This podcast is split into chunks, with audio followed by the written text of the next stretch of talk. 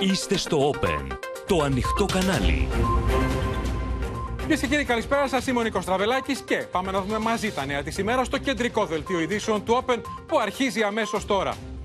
Στο κόκκινο η παράθεση για τις υποκλοπές και τον αρχηγό ΓΕΘΑ που φέρεται να ήταν στόχος παρακολούθησης από την ΕΕΠ. Σε εκλογική ετοιμότητα τα κόμματα. Απρίλιο ή Μάιο οι εκλογές, λέει ο Μητσοτάκης. Κλειδί για τις συμμαχίες η πρώτη κάλπη. Κατηγορό του Πρωθυπουργού κατά της Τουρκίας για το μεταναστευτικό εργαλειοποιούν τον ανθρώπινο πόνο, λέει, για πολιτικές σκοπιμότητες. Νέα fake news από την Άγκυρα. Έρχονται αγωγές για τα καπέλα στις τιμές των προϊόντων και τα κόλπα με τις μειωμένες ποσότητες στις συσκευασίες. Νέος γύρος πολιτικής σύγκρουσης στην επομένη της κηδείας του Κωνσταντίνου. Ρωσικό σφυροκόπημα και άγριες μάχες στον Ντονιέτσκ. Άρματα μάχης θέλουν οι Βρετανοί. Υποχρεώθηκε σε παρέτηση ο σύμβουλος του Ζελένσκι Αρεστόβιτς. Σ' στη Βρετανία μετά την ομολογία αστυνομικού ότι έχει βιάσει 40 γυναίκες.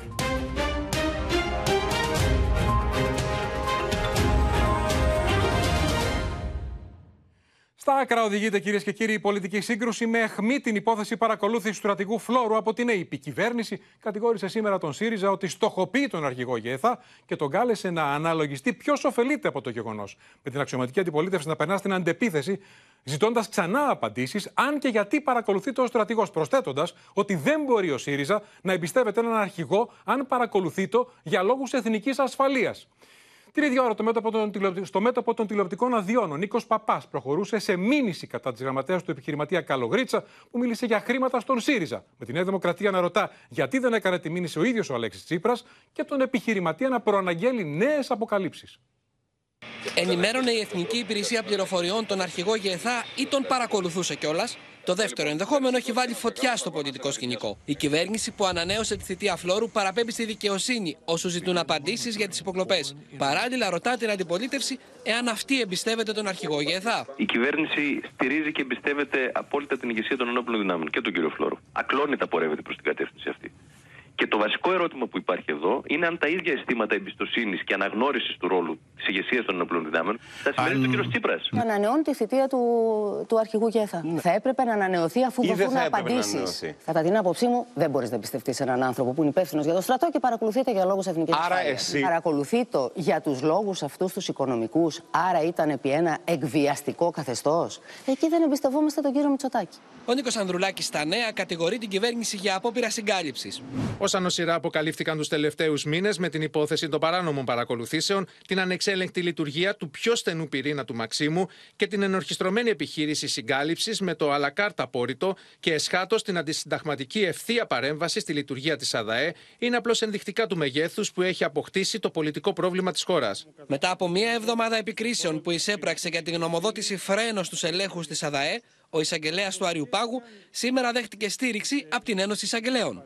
Η έκφραση επιστημονικών και άλλων απόψεων που αξιολογούν ή παρερμηνεύουν το περιεχόμενό της δεν μπορεί να αποτελεί την έκφραση για την εξυπηρέτηση συγκεκριμένων πολιτικών σκοπιμοτήτων και αφενός μεν να βάλετε ο θεσμός και αφετέρου δεν να επιχειρείται να παρεμποδιστεί η δικαιοδοτική κρίση και η έκφραση γνώμης δικαστικής αρχής. Το να δημιουργούμε αυτή τη στιγμή σε ένα κλίμα που είναι ούτως ή άλλως φανερή ένταση με την Τουρκία. Να δημιουργούμε διχασμούς σε υπαρκτό θέμα. Δεν κάνει καλό να περιμένουμε τον εισαγγελέα του Αριουπάγου και το τέλος της έρευνάς του. Θα έχουμε απαντήσει και σε αυτό το ζήτημα. Γυρνάμε τώρα τη συζήτηση στο να λέμε γιατί θέτεται το θέμα. Μα γιατί συμβαίνει; Γιατί τίθεται ζήτημα παρακολούθησης του αρχηγού ΓΕΘΑ; Μας απαντάει η κυβέρνηση. Αλέξτε μια γραμμή αν Κύριε... η δικαιοσύνη θα μας δώσει απαντήσει στο ερώτημα που έχουμε θέσει για τις υποκλοπές ή όχι. Πάντως Από τη στιγμή που αποδέχεται ότι υπάρχουν ρηπαρά δίκτυα στην ΕΕΠ, άρα ότι η ΕΕΠ όντως πραγματοποιεί αυτές τις παρακολουθήσεις, πρέπει να μας απαντήσει γιατί παρακολουθούσαν τον κύριο Φλόρο. Στο άλλο θέμα που έχει φέρει στα χαρακόμματα Νέα Δημοκρατία και ΣΥΡΙΖΑ, νωρίς το πρωί ο Νίκος Παπάς, όπως είχε προαναγγείλει, μήνυσε τη γραμματέα του επιχειρηματία Χρήστου Καλογρίτσα Ευθαλία Διαμαντή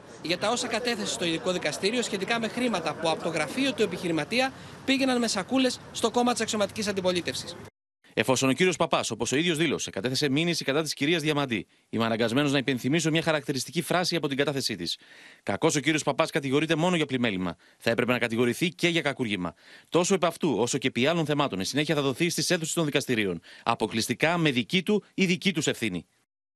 Στο κόκκινο λοιπόν το πολιτικό θερμόμετρο και είναι προφανές ότι σε αυτό το κλίμα θα οδηγηθούμε στις εκλογές, είτε γίνουν Απρίλιο είτε Μάιο. Σοφία Φασουλάκη, Χρήστο Τσιγουρή, καλησπέρα. Σοφία, η αιχμή είναι η παρακολούθηση, η τα δημοσιεύματα για παρακολούθηση του στρατηγού Φλόρου. Και το ερώτημα είναι, ο ΣΥΡΙΖΑ δεν καλύπτεται από τις απαντήσεις της κυβέρνησης. Και λέει, πείτε μας, παρακολουθούσε τον στρατηγό, τον αρχηγό των Εθνικών. Ναι, όχι και γιατί. Και πείτε μας να ξέρουμε, διότι αν τον παρακολουθήσετε για λόγους εθνικής ασφαλείας, δεν τον εμπιστευόμαστε. Είναι πολύ βαρύ αυτό. Τι λέει γι' αυτό η κυβέρνηση; Νίκο, η κυβέρνηση δηλώνει σε όλους τους τόνους ότι δεν ήταν αυτή που είχε δώσει εντολή για την παρακολούθηση του στρατηγού Φλόρου. Και λέει και κάτι ακόμα, ότι δεν πήρε ποτέ στα χέρια της τα πληροφοριακά δελτία που είδαμε, που ήρθαν στο φως της δημοσιότητας, σχετικά με την παρακολούθηση του στρατηγού Φλόρου. Θα πρέπει μάλιστα να σου πω ότι λέει, όπως ακούσαμε ε, τον κυβερνητικό εκπρόσωπο, πως αν αυτά έγιναν, είναι προϊόν κοπτοραπτικής, που πιθανώς έγιναν από κάποια ρηπαρά δίκτυα μέσα στην Εθνική Υπηρεσία Πληροφοριών, τα οποία περιμένουμε από τη δικαιοσύνη να ξεσκεπάσει. Αυτό είναι ένα το κρατούμενο. Στη συνέχεια συμβαίνει αυτό που λες εσύ, Νίκο. Θέτει ερωτήματα τώρα στην εξωματική αντιπολίτευση.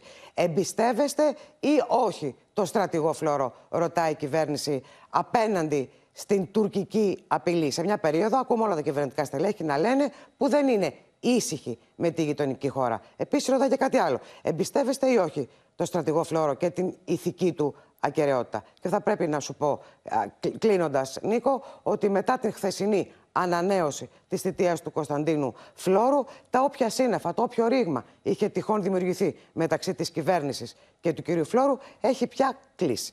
Σφαίρο Σουλάκη, ευχαριστούμε. Πάμε στο Χρήστο Τσιγουρή για να δούμε τι λένε στο ΣΥΡΙΖΑ, Χρήστο. Ακριβώς αυτό που ρώτησα και τη Σοφία. Δηλαδή, για πρώτη φορά σήμερα ακούσαμε από το ΣΥΡΙΖΑ ότι αν παρακολουθείτε για λόγου εθνικής ασφαλείας, τίθεται θέμα αν τον εμπιστευόμαστε ή όχι, τον αρχηγό των όπλων δυνάμεων.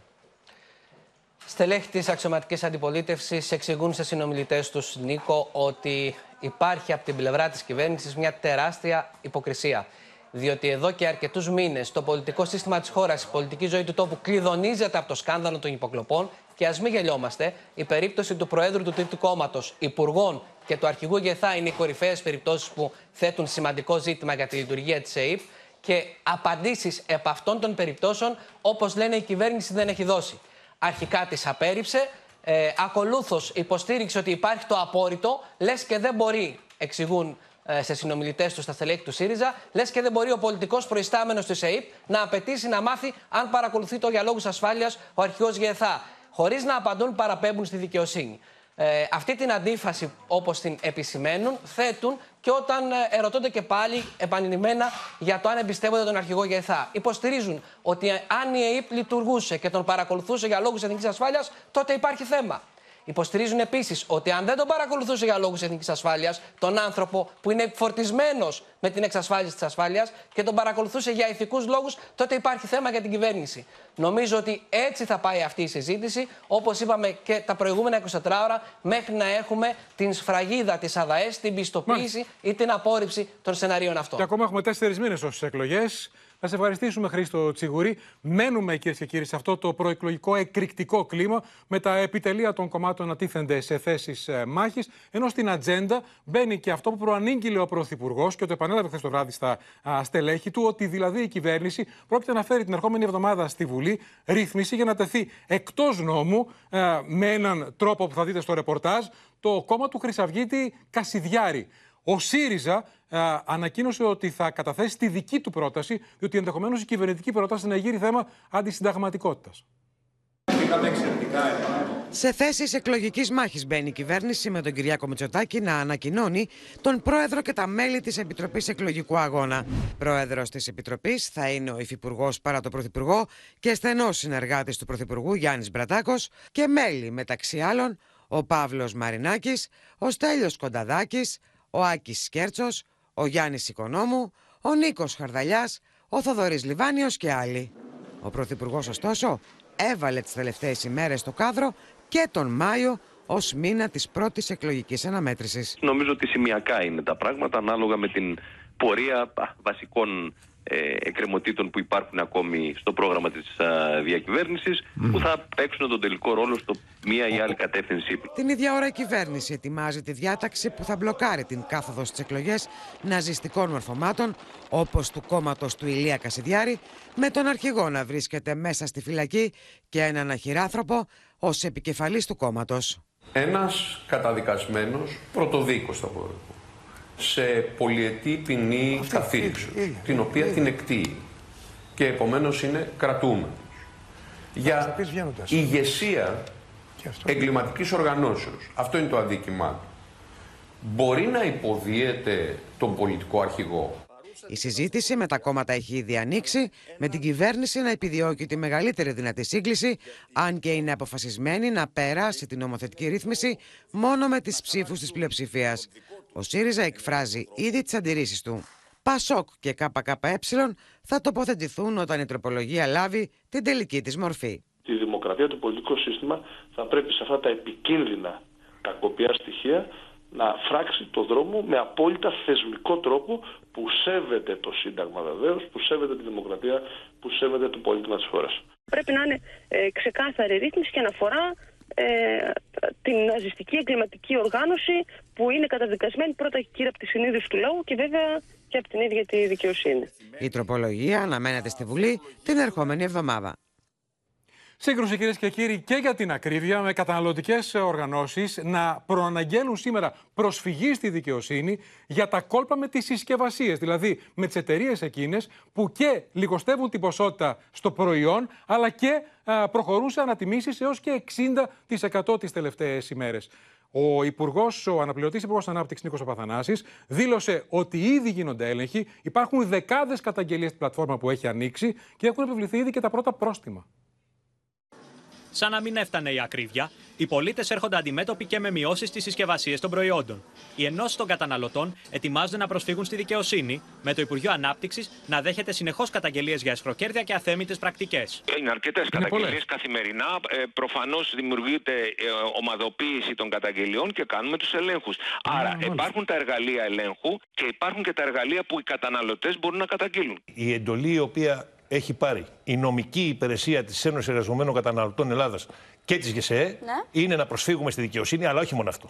Τις επόμενες μέρες θα δημοσιοποιήσουμε όλα τα στοιχεία όλων των βιομηχανιών που μείωσαν το περιεχόμενό τους και αύξησαν τις τιμές. Με μικρότερες συσκευασίες εμφανίζεται σειρά βασικών προϊόντων, όπως τα απορριπαντικά, οι μαργαρίνες, τα χαρτιά υγείας, συσκευασμένα τυριά και αλαντικά και λαχανικά. Το Υπουργείο Ανάπτυξης αποκλείει το ενδεχόμενο μείωση του ΦΠΑ, ξεκαθαρίζοντας ότι η στήριξη θα δοθεί μέσω του Market Pass με την αντιπολίτευση να εξαπολύει νέα πειρά. Τα διάφορα pass, είτε fuel, είτε food, είτε market, ε, ουσιαστικά είναι, είναι ουσιαστικά φύκια για μεταξωτές κορδέλες. Σύμφωνα με το Υπουργείο Εργασίας, το 2022 αυξήθηκαν κατά 39,6% οι εργαζόμενοι που αμείβονται με 701 έως 1000 ευρώ το μήνα ενώ η αύξηση των μέσων μισθών το 2022 σε σχέση με το 2021 ανέρχεται σε 58,7 ευρώ ή 5,25%. Δεν πανηγυρίζουμε γι' αυτά. Ξέρουμε ότι για τους εργαζόμενους πρέπει να γίνουν πολύ περισσότερα. Δεν μπορούμε όμως να ανεχθούμε και τη συνεχή καταστροφολογία. Οι αιτήσεις για το Market Pass θα ξεκινήσουν την 1η Φεβρουαρίου, ενώ ο κατώτατος μισθός αυξάνεται από 1η Απριλίου. Τώρα είναι μαζί μας ο Στέφανος Σίσος, γιατί έχουμε καλά νέα από τη σημερινή έξοδο της Ελλάδας στις αγορές. Ε, υπερκαλύφθηκε το ποσό που ζητούσε το οικονομικό επιτελείο. Ε, πόσα πήραμε τελικά, πόσα ζητούσαμε, πόσα μας προσέφεραν, πόσα πήραμε; Ακριβώς ήταν η πρώτη έξοδος της Ελλάδας στις αγορές για το 2023. Ήταν εντυπωσιακή η ζήτηση για το δεκαετές ελληνικό ομόλογο. Πάμε να δούμε κατευθείαν τους αριθμούς. Οι, προσφορά ήταν πάρα πολύ, οι προσφορές ήταν πάρα πολύ μεγάλες. Πριν δύο ώρες ήταν 21,9 δισεκατομμύρια ευρώ. Ωστόσο γίνεται καθάριση συνεχώς. Πληροφορίες λένε ότι μπορεί να φτάσουμε ακόμα και τα 30, 30 δισεκατομμύρια. Αντλήθηκαν για το ελληνικό δημόσιο. Ζητούσαμε 2,5 αντιλήθηκαν για το ελληνικό δημόσιο 3,5 ε, δισεκατομμύρια ευρώ, ενώ ο αρχικός στόχος ήταν 2 με 3 δισεκατομμύρια ευρώ, όπως είπες. Με τα 3,5 δισεκατομμύρια ευρώ καλύπτεται το μισό του δανειακού προγράμματος της Ελλάδας για το 2023. Ο δι... δις θέλουμε όλο το 23. Ακριβώς. Το τελικό επιτόκιο κλείδωσε στο 4,4 από 4,5 που ήταν το αρχικό ε, επιτόκιο. Πολύ μακριά βέβαια από το 1,83 ναι, ναι, που ήταν πέρσι στην έκδοση του δεκαετούς ομολόγου. Ωστόσο η ελληνική κυβέρνηση έτρεξε για να προλάβει τις νέες αυξήσεις επιτοκίων. Έχουμε πει ότι η Ευρωπαϊκή Κεντρική Τράπεζα πάει στα 3,25 το βασικό επιτόκιο από 2 που είναι τώρα. Κανένας δεν ξέρει αν θα πέσει μετά ή αν θα συνεχιστεί η αύξηση. Οπότε έτρεξε να αντλήσει φτηνό χρήμα για το ελληνικό δημόσιο. Ο ίδιος Υπουργός Οικονομικών, ο Χρήστος Ταϊκούρας, χαρακτήρισε επιτυχή την έκδοση του δεκαετούς ομολόγου. Μάλιστα. Οπότε ήταν μια επιτυχής. Να σε ευχαριστήσουμε, Στέφανος Σίσκος και έχουμε ακόμα ένα καλό νέο, γιατί λέγαμε χθες, μας έλεγε ο Στέφανος ότι πέφτουν οι τιμές του αερίου. Σήμερα έπεσαν και άλλε διεθνείς τιμές. Πλησιάσαν τα 50 ευρώ. Θυμίζω ήταν 350 ευρώ η Μεγαβατόρα το καλοκαίρι. Σήμερα έπεσε για πρώτη φορά και το ρεύμα κάτω από τα 100 ευρώ η Μεγαβατόρα. Όπως θα δούμε λοιπόν στο ρεπορτάζ, οι καταναλωτές φαίνεται ότι θα πληρώσουν επιτέλους φθηνότερα και ρεύμα και αέριο το Φεβρουάριο. Ανάσα αναμένεται να πάρουν οι καταναλωτές το Φεβρουάριο, καθώς οι πτώσεις των διεθνών τιμών του αερίου θα αποτυπωθούν και στους λογαριασμούς ενέργειας που θα πάρουν στα χέρια τους.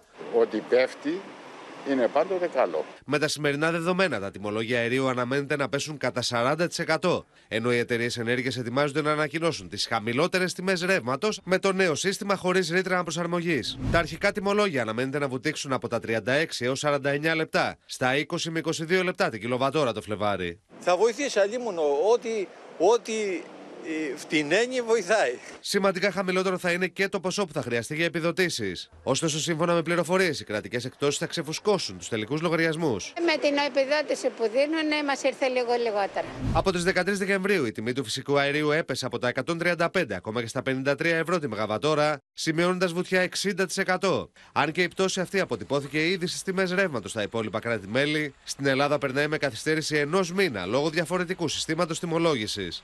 Δεν υπάρχει καλύτερο ή χειρότερο. Αυτή την περίοδο δεν είναι καλό, γιατί ε, αργεί ένα μήνα να πέσει. Όταν υπήρξε άνοδος, ήταν καλύτερο. Πάντως η χονδρική του ρεύματος πέφτει αύριο στην Ελλάδα κάτω από τα 100 ευρώ σε χαμηλό 16 μήνου, με την ευρύτερη πτώση των τιμών ενέργειας να δημιουργεί δημοσιονομικό χώρο για έξτρα μέτρα που μπορεί να φτάσει στα 600 εκατομμύρια ευρώ. Την ώρα ωστόσο που η Κομισιόν προειδοποιεί πως η κρίση δεν έχει τελειώσει. While high storage levels and lower demand have helped to bring energy prices down, the crisis is certainly not over.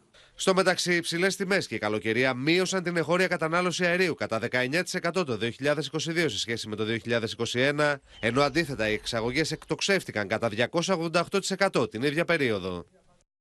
Πάμε τώρα στα ελληνοτουρκικά, κυρίες και κύριοι, μα προβολής να στρέφονται στην αυριανή κρίσιμη συνάντηση Μπλίνκεν Τσαβούσογλου στην Ουάσιγκτον. Σε λίγο θα έχουμε αναλυτικό ρεπορτάζ με τις τελευταίες πληροφορίες και τον Ερντογάν να εκβιάζει για να πάρει F-16 αμερικανικά, παίζοντας το χαρτί του δώστε μου για να πω ναι για την ένταξη Σουηδίας και Φιλανδίας στο ΝΑΤΟ. Την ίδια ώρα ο Πρωθυπουργός εδώ στην Αθήνα από την Αθήνα κατηγορούσε την Άγκυρα ότι παίζει με τον ανθρώπινο πόνο για το μεταναστευτικό την ώρα που ο Τσελίκ, ο εκπρόσωπος του κυβερνώντος κόμματος της Τουρκίας, εξακολουθούσε με fake news να κατηγορεί την Ελλάδα και τη Frontex ότι πνίγουν μετανάστες. Η Ελλάδα προστατεύει τα σύνορά της απέναντι στην Τουρκία που εργαλειοποιεί το μεταναστευτικό και τον ανθρώπινο πόνο, διεμήνυσε ο Κυριάκος Μητσοτάκης, μιλώντας σε εκδήλωση του Υπουργείου Μετανάστευσης. Η Ελλάδα πρωταγωνιστεί με μέθοδο αλλά και με τόλμη στην αποτελεσματική διαχείριση της πρόκλησης του μεταναστευτικού κρατά ασφαλή τα ανατολικά εθνικά και ευρωπαϊκά σύνορα απέναντι στις παράνομες ροές. Δυστυχώς οι εξανατολών γειτονές μας συχνά μετατρέπουν τον ανθρώπινο πόνο σε μοχλό εξυπηρέτησης εθνικών αλλά και πολιτικών σκοπιμοτήτων. Νωρίτερα, ο εκπρόσωπος του κυβερνώντος κόμματος ΑΚΕΠΕ, ο Μέρτσελικ, κατηγορούσε με fake news στην Ελλάδα και τη Frontex για θανάτους μεταναστών. Sahil güvenliğiyle Frontex arasındaki bu zalimane mekanizma e, aynen devam ediyor. Ve insanları Akdeniz'in sularında öldürecek şekilde, onları ölüm riskine atacak şekildeki çalışmalarına devam ediyorlar. Την ίδια ώρα συνεχίζεται το σκληρό παζάρι για τα F-16 που θέλει να πάρει άγκυρα και αύριο θα συζητήσουν για το θέμα αυτό στην Ουάσιγκτον ο Αμερικανός Υπουργός Εξωτερικών Αντώνι Μπλίνκεν και ο Μευλού Τσαβούσογλου. Θεωρώ ότι θα έχουμε μια ανακοίνωση κοινή αλλά κάπως τρογγυλεμένη. Αυτό θα πουληθεί στο εσωτερικό της Τουρκίας ως μια σχετική επιτυχία ότι είμαστε σε καλό δρόμο. Και ενώ οι Ελληνοαμερικάνοι βουλευτές και συμμαχοί τους στο Κογκρέσο ξεκίνησαν τη μάχη για να στηθεί νέο μπλόκο, οι Τούρκοι αξιωματούχοι απορρίπτουν δημοσίως σε όλους τους τόνους οποιοδήποτε προαπαιτούμενο για τα F-16 και ταυτόχρονα εκβιάζουν σε συντονισμό με τα τουρκικά μέσα ενημέρωσης ότι αν οι Αμερικανοί δεν πούν το ναι, είναι έτοιμοι να αγοράσουν Eurofighter από τη Βρετανία, στην οποία ταξίδεψε ο Υπουργός Άμυνας Ακάρ. E, biz de ne yapalım? E, İngiltere'den efendim işte Tayfun uçaklarının alımını sağlarız e, ve açığı kapatır. E, Yunanistan'ın e, caydırıcı gücümüzden e, bir şekilde çekinmesini sağlarız. Στο εσωτερικό της Τουρκίας, ο ανθεληνισμό χτυπάει κόκκινο στο δρόμο προς τις εκλογές, με το κυβερνητικό εταίρο Γκριζόλικο Μπαχτσελή να κατηγορεί τον αρχικό της αξιωματικής αντιπολίτευσης Κιλιτστάρογλου ότι ταυτίζεται με τους Έλληνες, τους οποίους χαρακτηρίζει φίδια. Akdeniz ve Ege'de diyen Kılıçdaroğlu'nun dili Yunan dilidir, yılan dilidir, Türkiye düşmanların dilidir. Όλες τις τελευταίες πληροφορίες τώρα από την Αλεξία Τασούλη, τη Μαρία Ζαχαράκη στην Κωνσταντινούπολη και τον Παντελή Βαλασόπουλο στο Βερολίνο θα μας δώσει σε λίγο ρεπορτάζ για μια πολύ σοβαρή κατηγορία του Βερολίνου κατά της Τουρκίας. Αλεξία, συνάντηση Μπλίνκεν Τσαβούσογλου. Ποιες είναι οι τελευταίες πληροφορίες από την Αμερικανική πλευρά, πόσο πιθανό είναι να ακούσει ένα πρώτο ναι ο Τσαβούσογλου για τα F-16; Ένα 24ωρο λοιπόν ακριβώς πριν από τη συνάντηση Μπλίνιν και Τσαβούσογλου στην Ουάσιγκτον και με τον χρόνο να πιέζει τον ε, Ταγί Περντογάν, διότι όπως έχει πει θα έχει εκλογές ε, τον ε, Μάιο. Υπάρχει ένας εκνευρισμός στην Άγκυρα, διότι θέλει να πάρει αύριο από την Ουάσιγκτον, από τους Αμερικανούς, ως προεκλογικό δώρο τα F-16. Και επειδή ο Τσαβούσογλου θα συναντήσει τους ε, Αμερικανούς γερουσιαστές και βουλευτές, ο Μενέντες, ο οποίος είναι κόκκινο πανί στην ε, Τουρκία, τον περιμένει στη γωνία, διότι ο κύριος Μενέντες, ο πρόεδρος της Επιτροπής Εξωτερικών Σχέσεων έχει πει ότι θα βάλει βέτο και θα επιμένει σε αυτό μέχρι τέλους. Ενώ πληροφορίες από την Last Journal λένε ότι όχι στα F-16, ενδεχομένως να πει και ο επικεφαλής της μειοψηφίας των ε, Ρεπουμπλικανών, ο Τζιμ Ρίτ, που είναι ο νούμερο 2 στην Επιτροπή των Διεθνών Σχέσεων. Και αν γίνει αυτό, θα έρθει σε πολύ δύσκολη θέση ο Αμερικανός πρόεδρος Biden, ο οποίος ανεφόρον έχει πει ότι έχει προτείνει να δοθούν τα F-16 στην Τουρκία, Νίκο. Για να δούμε λοιπόν. Πάμε και στην Κωνσταντινούπολη. Πάμε στη Μαρία Ζαχαράκη να δούμε τι αναφέρουν τελευταίες πληροφορίες από το τουρκικό στρατόπεδο για την συνάντηση. Ενώ είναι σε πλήρη εξέλιξη, Μαρία, τώρα και προηγουμένως, ο εκβιασμός του Ερντογάν με τη Σουηδία και τη Φιλανδία και την ένταξη που θέλει η συμμαχία των δύο χωρών στο ΝΑΤΟ. Θα είναι το, ένα πάρα πολύ δύσκολο ραντεβού. Αυτό το ραντεβού λοιπόν περιμένει αύριο τον Τούρκο Υπουργό Εξωτερικών στην Ουάσιγκτον με τον Μπλίνκιν. Τρία θα είναι τα βασικά θέματα που θα συζητήσουν. Τα F-16, η διεύρυνση του ΝΑΤΟ και η επιχείρηση στη Συρία. Σίγουρα θα τεθεί και το θέμα του εξοπλισμού της Ελλάδας. Έχουν, το έχουν πει, το έχουν υπονοήσει εδώ. Δεν πρόκειται να χάσει την ευκαιρία να εκφράσει την ενόχλησή του ο Μεύλου Τσαβούσογλου στο πλαίσιο του εγώ ως Τουρκία είμαι ισχυρότερος σύμμαχος και πιο χρήσιμος για την Αμερική και τον ΝΑΤΟ. Αλλά και αυτό το θέμα της Ελλάδας δηλαδή θα τεθεί στο πλαίσιο του παζαριού για τα F-16 που είναι υψηλός στόχος. Τώρα, το σίγουρο είναι, Νίκο, ότι οι πιέσεις θα είναι μεγάλες και από τις δύο πλευρές. Η Άγκυρα το μοναδικό χαρτί που έχει να παίξει είναι αυτό της Σουηδίας και της Φιλανδίας. Είναι αυτό το ναι, την ψήφο της και από την άλλη, αυτό που μπορεί να κάνει είναι να πιέσει με το χαρτί ότι αν δεν μου δώσεις στα F-16, εγώ θα στραφώ κάπου αλλού και στην προκειμένη περίπτωση θα στραφώ στην Αγγλία για Eurofighters. Ήταν ο Ακάρ χθε στο Λονδίνο και συζητούσε ε, για 100 βρετανικά Eurofighter με τον Βρετανό ομολογό του. Ναι και είναι και συμβατά να πούμε Νίκο με τους πυράβλους Ταϊφούν. Ε, πάντως η Τουρκία, να πούμε αυτό, είναι εκείνη που βιάζεται πιο πολύ να βγάλει το λαγό από το καπέλο της Αμερικής. Γιατί, Γιατί έχει εκλογές σε λίγους μήνες. Και όχι η Ουάσιγκτον, δεν βιάζεται. Άρα αύριο ο Τσαβούσογλου είναι εκείνος που θα πρέπει να κάνει πρώτα τις παραχωρήσεις γιατί, για να πάρει τα F-16. Και αυτό βέβαια το γνωρίζει καλά η Άγκυρα και όπως γράφει και το Bloomberg, η Ουάσιγκτον απλά χρησιμοποιεί την πώληση των F-16 ως δόλωμα για να φέρει στον ίσιο δρόμο την Άγκυρα. Σκληρό το πόκερ. Πάμε και στο Βερολίνο στο Παντελή Βαλαζόπουλο για να δούμε τι είπε σήμερα η Γερμανίδα Υπουργός Εξωτερικών, η Αναλένα Μπέρμποκ, για Τούρκο βουλευτή που πήγε σε τζαμί των γκρίζων λύκων. Ακριβώς, Νίκο. Έχουν εκλογές στην Τουρκία και προσπαθούν να επηρεάσουν και τους Τούρκους της Γερμανίας που φτάνουν περίπου τα 3-4 εκατομμύρια. Η Αναλένα Μπέρμποκ, η Υπουργός Εξωτερικών, προειδοποίησε την τουρκική πρεσβεία στο Βερολίνο ότι δεν πρέπει να παίζουν τέτοια παιχνίδια και να μην παραβούν τους κανόνες στο πλαίσιο της γερμανικής δημοκρατίας. Αφορμή υπήρξε η εμφάνιση βουλευτή του ΑΚΠ σε τζαμί των γκρίζων λύκων ακριβώς ο οποίος μίλησε για εξόντωση των Κούρδων και των Γκιουλενιστών στη Γερμανία, Νίκο. Όπως είπε όμως η Μπέρμποκ, εάν οι Τούρκοι δεν παίζουν σύμφωνα με τους κανόνες, θα πρέπει να εξετάσουμε συνέπειες για αυτούς. Εμφανίσεις όπως αυτούς του Τούρκου βουλευτή, λέει η Μπέρμποκ, δεν πρέπει να επαναληφθούν. Το μίσος και η ρητορική μίσους δεν έχουν θέση στη Γερμανία. Τώρα αυτό είναι πολύ σοβαρή κατηγορία, Παντελή, διότι α, α, τέτοια τζαμιά που περιέγραψες ήταν ορμητήρια τρομοκρατών, όπως είχε αποδειχθεί στην ε, επίθεση της 11η Σεπτεμβρίου. Άρα αυτή η κατηγορία για την ε, Τουρκία από το Βερολίνο είναι πολύ βαριά.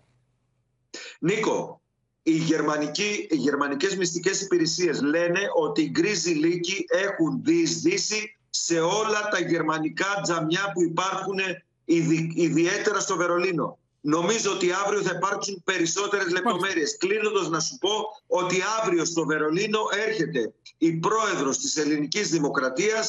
Θα έχει συνάντηση και με τον πρόεδρο της Ομοσπονδιακής Δημοκρατίας, αλλά και με τον Όλαφ Σόλτς. Νίκο. Τεράστιο θέμα αυτό που θέτει η Αναλένα Μπέρμποκ. Το κρατούμε, Παντελή Βαλασόπουλε. Πάμε να δούμε τι είπε νωρίτερα σήμερα, κυρίες και κύριοι, ο Πρωθυπουργός για τα fake news στα τουρκικά με τη δίθεν νεκρή Μαρία. Θυμάστε το καλοκαίρι στην νησίδα του Εύρου, που δεν ήταν ελληνική, αλλά ήταν τουρκική. Κάποιοι έστησαν μια ανθεληνική πλεκτάνη με δίθεν θύματα σε ελληνικό έδαφος. Ένα ψέμα το οποίο διήρκησε επί εβδομάδες το οποίο δυστυχώς απεδείχθη φτηνή και ύπουλη προπαγάνδα. Με ανύπαρκτη τη μικρή Μαρία που τάχα έχασε τη ζωή της από τσίπημα σκορπιού. Σημειώνω ότι αν και διεθνή μέσα βρήκαν έστω και αργά το θάρρος να ανασκευάσουν τα σχετικά ρεπορτάζ που αναπαρήγαγαν, κάποιοι στην πατρίδα μας δυστυχώς δεν είχαν το σθένος να αρθρώσουν μία απλή συγνώμη αφού διέσυραν τη χώρα με χιδέα fake news. Αυτά λοιπόν είπε νωρίτερα ο Πρωθυπουργός από το Ζάπιο. Τώρα έχουμε ραγδαίες εξελίξεις, κυρίες και κύριοι, στο σκάνδαλο με τις μίζες από το Κατάρ, με την Εύα Καηλή και τον σύντροφό της προφυλακισμένους. Και η εξέλιξη, Μαρία Ρόνη, καλησπέρα, α, αλλάζει όλα τα δεδομένα, διότι έρχεται να υπογράψετε, μας πει τι, ο θεωρούμενος ως εγκέφαλος του κυκλώματος, ο προφυλακισμένος Ευρωβουλευτής Παντσέρη, πρώην Ευρωβουλευτής. Τι ναι, υπέγραψε; Ναι, ο Πατσέρη λοιπόν υπέγραψε ένα μνημόνιο μεταμέλειας και συνεργασίας με τη βελγική δικαιοσύνη για να πέσει στα μαλακά. Αυτό ανακοίνωσε πριν από λίγο η Ομοσπονδιακή Εισαγγελία Βρυξελών. Επικουρούμενος από τους δικηγόρους του, ο Παντσέρη υπέγραψε αυτό το μνημόνιο συνεργασίας με τον Ομοσπονδιακό Εισαγγελέα και αυτό σημαίνει ότι δεσμεύεται να δώσει νέα στοιχεία στην ε, υπόθεση διαφθοράς από το Κατάρ και το Μαρόκο. Και όπως Δεσμεύεται να τα πει όλα, Μαρία. Και τι σημαίνει να τα πει όλα; Να μιλήσει, έχουμε, είχαμε κοριούς, τους παρακολουθούσαν μήνες ή και χρόνια. Βρέθηκαν εκατοντάδες χιλιάδες ευρώ στο σπίτι του που τα είχαν καταγράψει και είδαμε τις εικόνες. Και έχουμε και επικοινωνίες και με την Εύα Καηλή και με τον σύντροφό της, ο οποίος ήταν ο άνθρωπό του. Έτσι είναι. Χαρακτηριστικά, η ανακοίνωση της εισαγγελίας αναφέρει ότι ο Παντσέρη θα προχωρήσει σε ουσιαστικές, αποκαλυπτικές, αληθείς και πλήρες δηλώσεις σχετικά με την εμπλοκή τρίτων προσώπων στην υπόθεση διαφθοράς. Αναλαμβάνει δηλαδή να ενημερώσει ανακριτές και δικαιοσύνη για τους τρόπους λειτουργίας της εγκληματικής οργάνωσης, για το ξέπλυμα χρήματος, αλλά και να αποκαλύψει συμμετοχή γνωστών και άγνωστων προσώπων έως τώρα στην έρευνα συμπεριλαμβανομένων όλων αυτών που δωροδοκήθηκαν. Ε, τώρα, σύμφωνα με το μνημόνιο που υπέγραψε ο Παντσέρη, ε, προβλέπεται περιορισμένη ποινή για αυτόν, αν και η ποινή περιλαμβάνει φυλάκιση, πρόστιμο και κατάσχεση όλων των περιουσιακών του στοιχείων που αποκτήθηκαν από αυτή την υπόθεση, τα οποία εκτιμώνται γύρω στο 1 εκατομμύριο ευρώ. Άρα, ναι. με βάση αυτή την υπογραφή που έβαλε, θα μιλήσει και για την Εύα Καήλη και για τον συντροφό τη, τον Φρανσέσκο Τζόρτζι. Να σε ευχαριστήσουμε. για τα πάντα. Για τα πάντα. Για τα πάντα. προφυλακισμένος. Να σε ευχαριστήσουμε, Μαρία Ρόνη, και να δούμε το ρεπορτάζ, καθώς έχει ξεκινήσει αντίστροφη η μέτρηση για να εμφανιστεί ξανά ενώπιον των βελγικών αρχών η Εύα Καηλή. Ενώπιον των βελγικών αρχών θα βρεθεί ξανά την 5η Εύα Καηλή, οπότε και θα αποφασιστεί εάν θα παραμείνει κρατούμενη ή θα γίνει δεκτό το αίτημα αποφυλάκησης που έχει υποβάλει. Η Ελληνίδα Ευρωβουλευτής που θα συμπληρώσει 40 ημέρες στη φυλακή επιμένει ότι δεν έχει καμία ανάμειξη στο κύκλωμα διαφθοράς, ζητεί να αποφυλακιστεί με ηλεκτρονικό βραχιολάκι και δέχεται να παρακολουθείτε το τηλέφωνό της προκειμένου να διασφαλιστεί ότι δεν θα αποπειραθεί να λιώσει στοιχεία της έρευνας. Στις φυλακές αντιθέτως θα παραμείνει για τουλάχιστον ακόμη ένα μήνα ο Αντώνιο Παντσέρη, καθώς ο φερόμενος ως εγκέφαλος του κυκλώματος δεν εμφανίστηκε σήμερα στο δικαστήριο. Για δικούς του λόγους αποφάσισε σήμερα να εγκαταλείψει την εφεσή του ενώπιον του κατηγορητηρίου. Δεν εμφανίστηκε λοιπόν. Την ίδια στιγμή, οι εισαγγελείς της Ιταλικής πόλης Μπρέσια αποφάσισαν πως η κόρη του Αντώνιο Παντσέρη Σίλβια πρέπει να εκδοθεί στο Βέλγιο μετά από αίτημα των αρχών τη χώρα. Στου λογαριασμού τη έχουν βρεθεί και κατασχεθεί 240.000 ευρώ. euh, qui ont demandé à ce qu'une mini-enquête soit faite, un état des lieux des prisons belges, parce que c'est vrai que les prisons belges sont souvent surpeuplées, qu'il y a des... Αντρέα Κοτσολίνο και Μάρκ Ταραμπέλα αναμένεται επίσης να βρεθούν ενώπιον των βελγικών αρχών μετά από αίτημα που έγινε για την ασυλία τους, με αμφότερους τους εν ενεργεία ευρωβουλευτές να μην αποδέχονται εμπλοκή στο σκάνδαλο. Σύμφωνα με ιταλικά δημοσιεύματα, πάντως, ο Αντώνιο Παντσέρη έχει υποστηρίξει στις αρχές ότι ο Ταραμπέλα έχει λάβει 120 με 140.000 ευρώ από το Κατάρ. Donc, commission des affaires juridiques, qui va examiner les documents et les demandes, mais ça ne devrait pas causer de problème parce que Euh, il ne semble pas que ni M. Cozzolino ni M. Tarabella s'opposent à cette demande. Σύμφωνα με στοιχεία που δόθηκαν στη δημοσιότητα, τουλάχιστον 25.000 λομπίστες με ετήσιο προπολογισμό 1,5 δισεκατομμυρίου ευρώ επηρεάζουν τα θεσμικά όργανα της Ευρωπαϊκής Ένωσης, ενώ πραγματοποιούνται περισσότερες από 30.000 συναντήσεις ετησίως. Τώρα, στον απόϊχο της ε, κηδείας του Τέος Βασιλιά Κωνσταντίνου, η είδηση εξακολουθεί να κάνει κυρίες και κύριοι το γύρο του κόσμου με χαρακτηριστικούς τίτλους όπως Επτά Βασιλείς αποχαιρέτησαν ένα βασιλιά χωρίς θέμα και χωρίς βασίλειο. Όπως θα δούμε στο ρεπορτάζ του Γιώργου Κρατημένου, ο τάφος του Τέος Βασιλιάς του Τατόη ήταν καλυμμένος και σήμερα με τα στεφάνια που άφησε εκεί η οικογένειά του. 24 ώρες μετά το ίστατο χέρι στον Τέος Βασιλιά Κωνσταντίνου. Ο χώρος των βασιλικών τάφων παραμένει γεμάτος από στεφάνια. Ανάμεσα στους τάφους του Τέος Βασιλιά Κωνσταντίνου και των γονιών του θα συναντήσει κανείς τα στεφάνια με τα οποία απέτησαν φόρο τιμής οι βασιλικοί οίκοι. Ενώ πάνω στον τάφο του Κωνσταντίνου Γλίξμπουργκ έχουν αφήσει στεφάνια όλα τα μέλη της οικογένειάς του. Ε, για τη μνήμη του. Με πρώτο το στεφάνι αφιέρωμα της Άννας Μαρίας, με τα σπάνια άνθη και στη συνέχεια τα στεφάνια των παιδιών του με τη σειρά του πρωτοκόλου, τα οποία εναπόθεσαν μετά τον ενταφιασμό που έγινε σε κλειστό κύκλο. Όπως φαίνεται από τις φωτογραφίες που δημοσιεύθηκαν, το σκύπτρο του Κωνσταντίνου κρατούσε η κόρη του Αλεξία. Τα μετάλλια του μετέφεραν οι εγγονές του, ενώ η σημαία με την οποία ήταν σκεπασμένη η σωρός παραδόθηκε στην Αναμαρία, η οποία με εμφανή συγκίνηση την έσφιξε στην αγκαλιά της. Η Βασίλισσα της Δανίας Μαργαρίτα βγαίνει από το ξενοδοχείο Μεγάλη Βρετάνια. Είναι από τους τελευταίους βασιλείς που αποχωρούν από την Ελλάδα μετά την κηδεία του Κωνσταντίνου. Λίγο αργότερα αναχώρησε το βασιλικό ζεύγος της Σουηδίας, ενώ είχαν ήδη φύγει ο Μέγας Δούκας του Λουξεμβούργου Ερίκος και ο διάδοχος της Νορβηγίας πρίγκιπας Χάκον. Ο βασιλιάς της Ισπανίας και η σύζυγός του Λετήθια έφυγαν από την Ελλάδα αμέσως μετά την κηδεία του τέος βασιλιάς του Τατόη και με ιδιωτική πτήση επέστρεψαν στην Ισπανία βράδυ της Δευτέρας αναχώρησε ο επίτιμος βασιλιάς της Ισπανίας, Χουάν Κάρλος. Η κυρία του τέο Βασιλιά Κωνσταντίνου στάθηκε η αφορμή για να συναντηθεί και πάλι με το γιο του Φίλιππο, καθώς ο Χουάν Κάρλος τα τελευταία χρόνια ζει αυτό εξόριστο στο Αμπουντάμπι. Κατά τη διάρκεια της τελετής στη Μητρόπολη δεν αντάλλαξαν χαιρετισμό, αλλά στο Τατόι αγκαλιάστηκαν. Η Βασίλισσα της Δανίας Μαργαρίτα, από την άλλη, με την παρουσία της στην κηδεία του τέο Βασιλιά Κωνσταντίνου, ήθελε να περάσει και ένα μήνυμα στο εσωτερικό της χώρας της. Μαζί της, εκτός από το διάδοχο του θρόνου, πρίγκιπα Φρέντερικ, ήταν και ο άλλος της γιος, Γιώακιμ, ο οποίος δεν είχε παραστεί στην κηδεία της Βασίλισσας Ελισάβετ. Το περασμένο Σεπτέμβριο η Μαργαρίτα ανακοίνωσε ότι θα αφαιρούσε τους βασιλικούς τίτλους από τα παιδιά του για να τους επιτρέψει να ζήσουν μια πιο φυσιολογική ζωή, όπως είχε πει στην ανακοίνωσή της. Αυτό όμως δεν άρεσε στον Γιώακιμ. Με την κοινή τους παρουσία η Μαργαρίτα έδειξε ότι οι σχέσεις τους έχουν εξομαλυνθεί. Ο Βρετανικός Guardian έκανε λόγο για έναν βασιλιά χωρίς θέμα και έναν μονάρχη χωρίς βασίλειο για περισσότερο καιρό από όσο οι περισσότεροι μπορούν να θυμηθούν.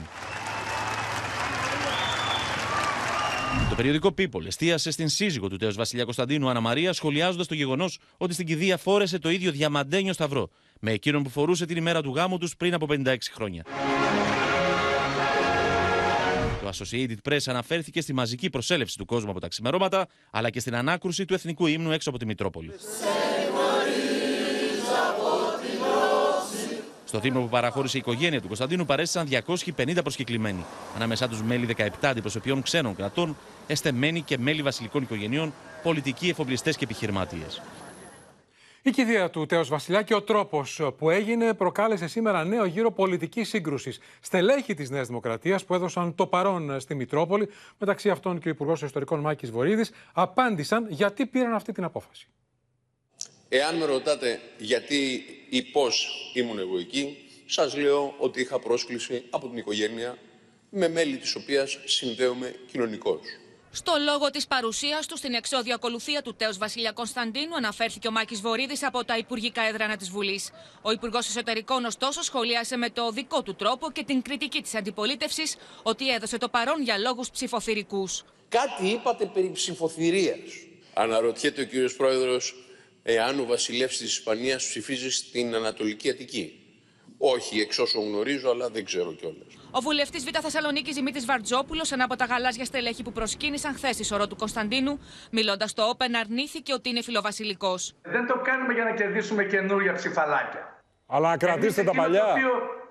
να κρατήσουμε τη βάση μας. Εκφραζόμαστε έτσι όπως θέλει να εκφραστούμε η βάση του κόμματός μας. Είδαμε την παρέλαση των Υπουργών, ε, είδαμε την παρέλαση των κοινοβουλευτικών στελεχών της Νέας Δημοκρατίας. Είναι δεμένη λοιπόν η Νέα Δημοκρατία ε, με αυτό το τμήμα του ελληνικού λαού. Έκρινα σκόπιμο και ανθρώπινο να παραστώ. Στις κατηγορίες του ΣΥΡΙΖΑ ότι η γαλάζια παράταξη κλείνει το μάτι στους φιλοβασιλικούς πολίτες προς άγραν ψήφων, απάντησε ο Θεόδωρος Ρουσόπουλος υποστηρίζοντας ότι η Νέα Δημοκρατία ήταν παραδοσιακά ανοιχτή στο μεσαίο χώρο. Η Νέα Δημοκρατία λοιπόν από την δεκαετία του 70 με τον Κωνσταντίνο Καραμαλή και με όλους τους αρχηγούς, άλλους περισσότερο, άλλους λιγότερο, άνοιγε τις ε, τις αγκάλες της σε ανθρώπους οι οποίοι προέρχονται από το κέντρο. Αυτή είναι μια δεξαμενή πολύ πιο ισχυρή, η οποία ενίσχυε πάντοτε και σε κρίσιμες εκλογικές περιόδους την άνοδο της Νέας Δημοκρατίας στην κυβέρνηση. Το έκανε ο Κώστας Καραμαλής με το μεσαίο χώρο τελευταία φορά, πρώτη-τελευταία και τελευταία ο Κυριάκος Μητσοτάκης. Χθες είχαμε την εκδήλωση μιας ε, πτέρυγα η οποία προφανώς υπάρχει στο εσωτερικό της Νέας Δημοκρατίας, η οποία έχει νοσταλγία για την ε, Βασιλεία. Αυτές οι σκηνές και αυτή η πρακτική από την πλευρά της κυβερνώσεως παράταξης είναι προσβλητική και για τη δημοκρατία και για τον ελληνικό λαό. Την έντονη αντίδραση του Πασόκ προκάλεσαν όσα δήλωσε ο βουλευτής της Νέας Δημοκρατίας Μίλητο Χρυσομάλης, υπερασπιζόμενος την επιλογή του να παραστεί στην κηδεία του τέο Βασιλιά. Ο κύριος Παπαντρέου Γιώργος έφερε τα μνημόνια Θεωρείται χτύπα ξύλο καιρός να είναι άνθρωπος και να ζήσει πολλά χρόνια. Δεν θα έπρεπε να κυδευτεί με τη μέσα αρχηγού κράτους. Θα κρυθεί πολιτικά. Η Νέα Δημοκρατία οφείλει να καταδικάσει άμεσα τους απρεπείς, ανιστόρητους και διχαστικού χαρακτηρισμούς του βουλευτή της για τον δημοκρατικά εκλεγμένο πρώην Πρωθυπουργό Γιώργο Παπανδρέου. Κυρίε και κύριοι, επιστρέφουμε στο πρώτο θέμα του δελτίου μας. Έχουμε είδηση του τελευταίου λεπτού στη Βουλή. Η Στέλλα Παμιχαήλ θα μας ενημερώσει για νέα παρέμβαση της ε, ΑΔΑΕ, τη Ανεξάρτητης Αρχής, μετά τη γνωμοδότηση του εισαγγελέα του Αριού Πάγου ότι δεν έχει αρμοδιότητα να κάνει έρευνα για τις παρακολουθήσεις. Νίκος, στη σκιά της γνωμοδότησης του εισαγγελέα του Αρίου Πάγου, του κυρίου Ισίδρου Ντογιάκου, που επιχειρούσε να μπλοκάρει την ΑΔΑΕ από το να κάνει ελέγχους για το θέμα των τηλεφωνικών υποκλοπών, πριν από λίγο ο πρόεδρος της Ανεξάρτητης Αρχής, ο πρόεδρος της ΑΔΑΕ, ο κύριος Χρήστος Ράμος, έστειλε έγγραφο προς το, προς το Υπουργείο Δικαιοσύνης που ζητά να πληροφορηθεί ποια θα είναι η ακριβή διαδικασία, έτσι ώστε η αρχή να διαχειρίζεται τα αιτήματα των πολιτών που θα καταφτάσουν στην αρχή προκειμένου να ελεγχθούν τα κινητά τους τηλέφωνα. Όταν λέει ποια είναι η ακριβή διαδικασία, τι εννοείς; πρόσφατα η κυβέρνηση Εννοεί, ζητά ενημέρωση έτσι ώστε το, η αρχή να γνωρίζει ποιο όργανο, με ποια πρωτόκολλα και λοιπά στην ΕΕΠ ή όπου αλλού καθοριστεί θα ακολουθούνται στο εξής για τα αιτήματα των πολιτών που επιθυμούν να πληροφορηθούν εάν έχουν παρακολουθηθεί για λόγους εθνικής ασφαλείας. Θέλει να μάθει δηλαδή την ακριβή διαδικασία που θα έχει στα χέρια της και η ανεξάρτητη αρχή προκειμένου να διενεργεί τους ε, ελέγχους για τις ε, τηλεφωνικές παρακολουθήσεις. Άρα λέει δεν θα το κάνω προ το έκανα, λέει ο κύριος ναι.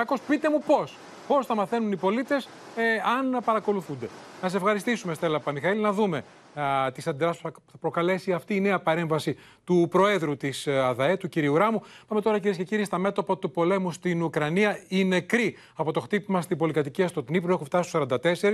Οι Ρώσοι, όπως θα δείτε στο ρεπορτάζ, συνεχίζουν με μπαράζ επιθέσεων, ενώ έχει προκαλέσει αίσθηση η είδηση ότι παρετήθηκε ο στενός συνεργάτης του Ζελένσκι, Αρεστόβιτς, μετά από ανάρτηση που έθεσε εν αμφιβόλο την κεντρική θέση του Κιέβου, ότι δηλαδή δεν ε, μπόρεσε το, το Κίεβο να καταρρύψει τον ρωσικό πύραυλο. Με μπαράζ βομβαρδισμών στα περίχωρα του Μπαχμούτ και του Σολεντάρ στα ανατολικά, οι ρωσικές δυνάμεις αποθούν τον Ουκρανικό στρατό. Ουκρανοί αξιωματούχοι λένε πως οι στρατιώτες δέχτηκαν επιθέσεις σε 20 οικισμούς το τελευταίο 24ωρο. Russian forces are about a kilometer in that direction. The, the Ukrainian military is scared now that because Russian forces have made such great gains around Solidar in the north. Στον Dnipro οι νεκροί από την πυραυλική επίθεση σε πολυκατοικία ανέρχονται σε 44. Το χτύπημα έγινε η αιτία για να υποβάλει παρέτηση ο στενός σύμβουλος του Ζελένσκι, ο Λέξη Αρεστόβιτς. Είχε δηλώσει πως ο ρωσικός πύραυλος αναχαιτίστηκε από την Ουκρανική αεράμινα, με αποτέλεσμα όμως να πέσει επάνω στο 9όροφο κτίριο.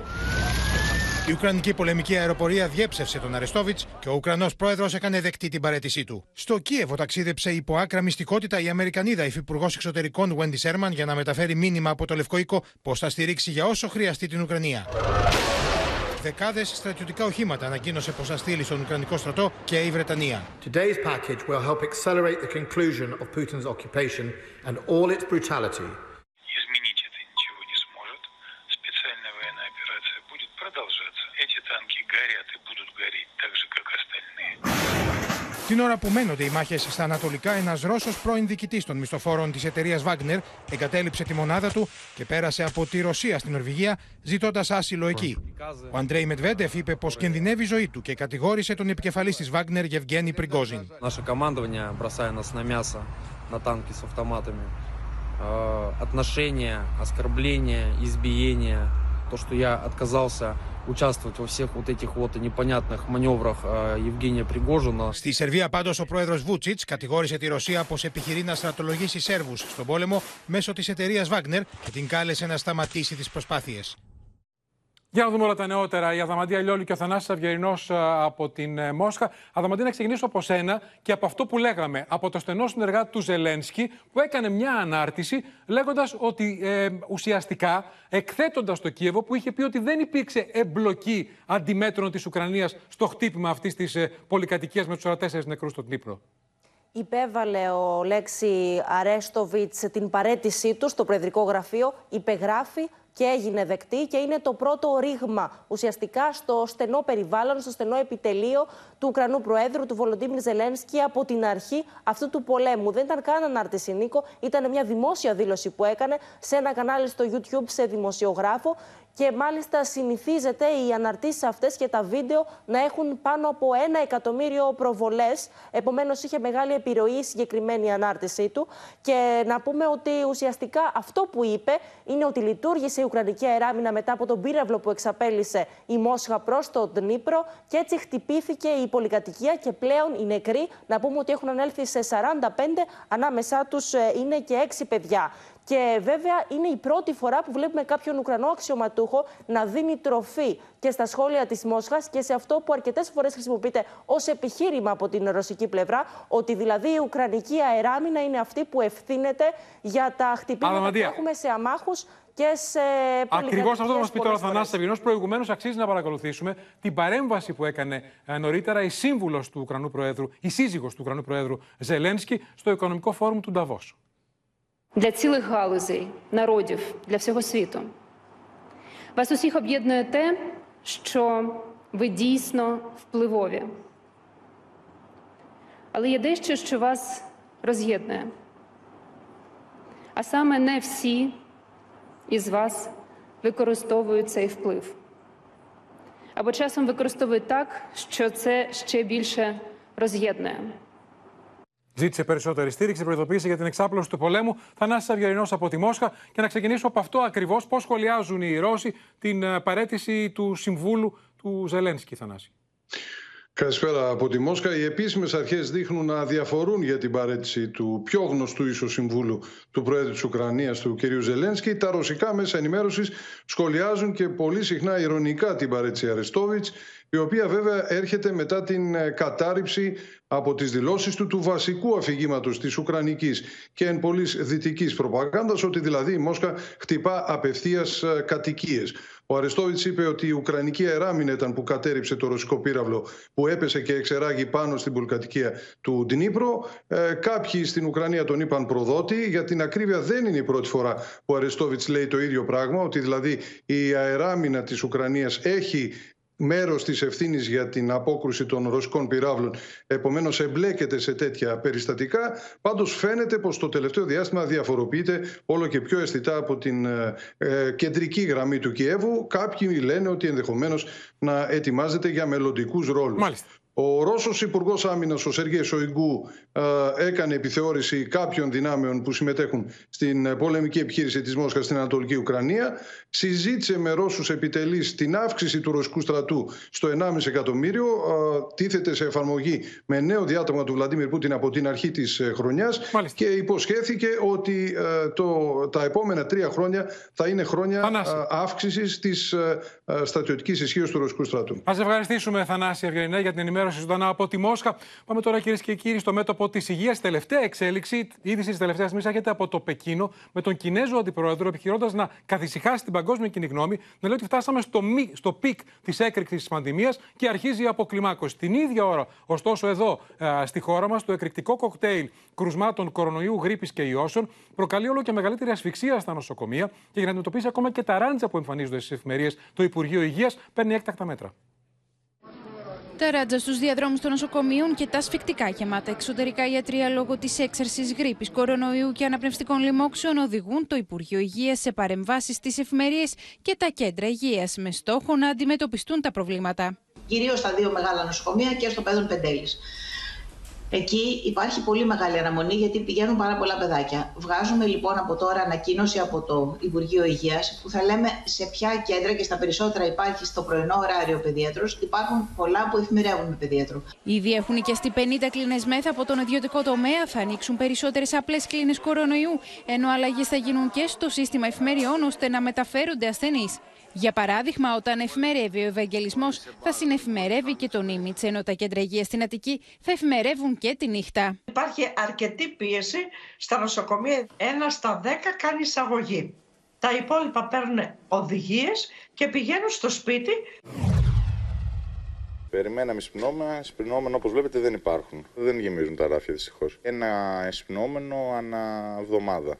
Όταν η ζήτηση είναι 30 άνθρωποι ένα εβδομάδα. Με αργό ρυθμό γίνεται η αποκατάσταση φαρμάκων που είναι σε έλλειψη. Οι ποσότητες είναι περιορισμένες, ενώ ταυτόχρονα υπάρχει τεράστια ζήτηση, ιδιαίτερα για σκευάσματα παιδικών αντιβιώσεων και εισπνεώμενων. Ο αγώνας δρόμου των πολιτών για να βρουν το φάρμακο που ψάχνουν δεν έχει τέλος. Υπάρχουν ακόμα μεγάλες ελλείψεις στα φάρμακα, ειδικά σε παιδικά και σιροπάκια αντιπηρετικά. Σύμφωνα με τους φαρμακοποιούς, οι ελλείψεις παραμένουν και στα γενώσιμα φάρμακα. Πάμε τώρα στο Μοσχάτο, κυρίες και κύριοι, και σε ένα έγκλημα σοκ βγαλμένο από σενάριο αστυνομικής ταινίας. Μια γυναίκα συνελήφθη και ομολόγησε ότι σκότωσε 50χρονο λογιστή που τους χρωστούσε 200.000 ευρώ, αφού προηγουμένως τον όθησε σε αυτοκτονία. Συμφώνησε να αυτοκτονήσει όταν εκείνος ξεκίνησε τη διαδικασία και όταν κρεμάστηκε, του κλώτησε την καρέκλα. Βίντεο ντοκουμέντο καταγράφει τις κινήσεις της 47χρονη γυναίκας λίγο πριν εντοπίσει τον 55χρονο λογιστή στο Μοσχάτο. Φοράει μαύρα ρούχα και είναι αρκετά νευρική. Πηγαίνει σε συνεργείο της γειτονιάς και ρωτάει να μάθει την διεύθυνση του σπιτιού του 55χρονου. Γύρω στις 5 το απόγευμα ήρθε μια κυρία και με ρώτησε που είναι η οδός γράμμου και αν ξέρω κάποιον κύριο. Της απάντησα ότι δεν τον γνωρίζω. Αλλά μια άλλη κυρία που τον ήξερε της υπέδειξε ακριβώς που μένει. Ήταν μελαχρινή γουρομάλα. Φεύγοντας την άκουσα να μου λέει να ειδοποιήσω την αστυνομία διότι μόλις τον βρει θα τον σκοτώσει. Εγώ όμως δεν την πίστεψα. Η δράστηδα είπε στους αστυνομικούς ότι ο άτυχος άνδρας της χρωστούσε 200.000 ευρώ, τα οποία θα τα επένδυε και πήγε για να τα πάρει πίσω. Του χτύπησε το κουδούνι και εκείνος τη άνοιξε. Οι γείτονες του 55χρονου, μόλις άκουσαν τον έντονο διαπληκτισμό με τη 47χρονη, ειδοποίησαν αμέσως τις αρχές, οι οποίες όταν έφτασαν στο σημείο επί της οδού άνδρου ήταν ήδη πολύ αργά. Η 47χρονη είπε στου αστυνομικούς πως κατά τη διάρκεια του καυγά πήρε ένα γυάλινο αντικείμενο και του το πέταξε στο κεφάλι. Στη συνέχεια με ένα κορδόνι επιχείρησε να τον πνίξει, χωρίς όμως να το καταφέρει. Εκείνος της έλεγε ότι θέλει να δώσει τέλος στη ζωή του. Ο ανέβηκε σε μια καρέκλα και δέθηκε από τον λαιμό με ένα σκηνή σε ένα μονόζυγο. Εγώ εκνευρίστηκα μαζί του γιατί ένιωθα ότι με κορόιδευε με τη συμπεριφορά του. Τότε του έδωσα τη χαριστική βολή, κλωτσώνοντας την καρέκλα. Μέχρι του φτιάξε τη θηλιά, λέει, και τους πρόσεξε την καρέκλα. Μου χτύπησαν το κουδούνι και βλέπω αστυνομικού έξω. Λέω τι έγινε, ρε παιδιά, τι συμβαίνει; Λέει δεν ακούσατε τίποτα, λέω όχι, τι να ακούσω. Εν τω μεταξύ είδα και την πόρτα ανοιχτή και είχαμε και όλα άνω κάτω. Η δράστη, η οποία κατηγορείται για ανθρωποκτονία από πρόθεση, οδηγήθηκε το απόγευμα στον εισαγγελέα. Σε μια ανατριχιαστική τώρα υπόθεση, κυρίες και κύριοι, που συγκλονίζει τη Μεγάλη Βρετανία, αστυνομικός της Μητροπολιτικής μάλιστα αστυνομίας του Λονδίνου κατηγορείται για 71 σεξουαλικές επιθέσεις σε 12 γυναίκες και 48 βιασμούς τα τελευταία 18 χρόνια. Ένοχος δηλώνει εν ενεργεία αξιωματικός της Μητροπολιτικής Αστυνομίας του Λονδίνου για 71 σεξουαλικές επιθέσεις και βιασμούς σε 12 γυναίκες τα τελευταία 18 χρόνια. Ο Ντέιβιντ Κάρικ υπηρετούσε από το 2001 και μάλιστα περηφανευόταν ότι δεν μπορούσε να τον αγγίξει κανείς εξαιτίας της θέσης του στο σώμα. I, not only have we let down the women in this case, the survivors who've courageously come forward, I completely recognise that's going to be the reaction of many women across London and indeed more widely. All I can say is I'm sorry. I'm sorry that we've let you down. Ήξερε ότι έχω κάνει καταγγελία στην αστυνομία. Μου είπε ότι την είδε στη βάση δεδομένων του σώματος. Έφερνε μαζί του αληθινές χειροπέδες, το όπλο του και λωστό. Έπαιρνε από το τμήμα στοιχεία, όπως κοσμήματα, για να τα χρησιμοποιήσει στο σπίτι του. Η Μητροπολιτική Αστυνομία ζητάει συγγνώμη, τονίζοντας ότι θα έπρεπε να έχει εντοπίσει την εγκληματική συμπεριφορά του Κάρικ, ο οποίος συνελήφθη το 2021 και τέθηκε σε διαθεσιμότητα.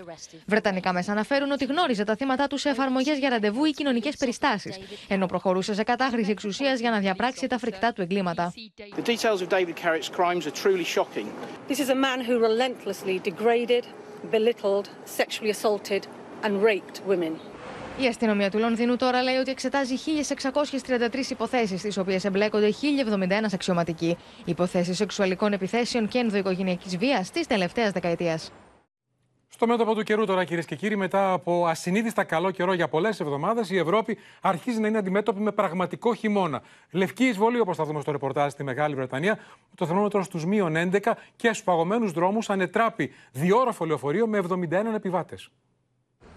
Δεκάδες Βρετανοί μεταφέρονται εσπευσμένα στο νοσοκομείο μετά την ανατροπή διόρουφου λεωφορείου με 71 επιβαίνοντες στο Σόμερσετ. It was carrying workers uh, when it was involved in a crash which involved that bus and a motorcyclist. Now, this road, of course, has been closed. Βασικό αίτιο του ατυχήματο, σύμφωνα με τι Βρετανικέ Αρχέ, είναι οι χαμηλέ θερμοκρασίε και το στρώμα πάγου που έχει καλύψει τον δρόμο. Οι κλήσει πολιτών για τρακαρίσματα ξεπέρασαν τι 100 σε λιγότερο από 5 ώρε. That, uh, that chunk at the beginning of December, which was very cold, uh, some quite severe temperatures then. Then we've had a, basically a month of mild weather, but a, a wet month as well. Οι μετεωρολόγοι προειδοποιούν ότι το κύμα πολικού ψύχους που ήδη χτυπάει τη Μεγάλη Βρετανία έρχεται από τον Καναδά προς την Ευρώπη και αναμένεται να πλήξει επίσης την Ιβυρική Χερσόνησο και τη Βορειοδυτική Αφρική, μεταφέροντας ψυχρές αέριες μάζες στον Ευρωπαϊκό Νότο.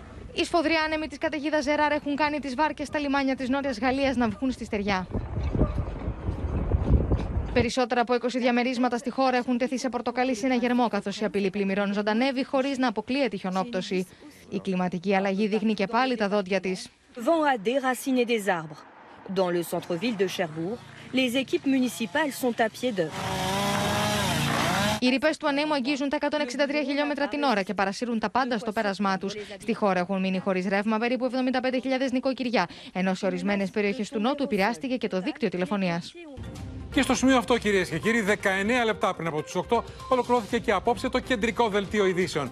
Μείνετε στο Open, αμέσως τώρα ακολουθεί η καθημερινή σειρά Η δική μας οικογένεια. Στις 9 μην χάσετε μια εξαιρετική ξένη ταινία, Το φως ανάμεσα στους ωκεανούς. Από όλους εμάς, καλό σας βράδυ.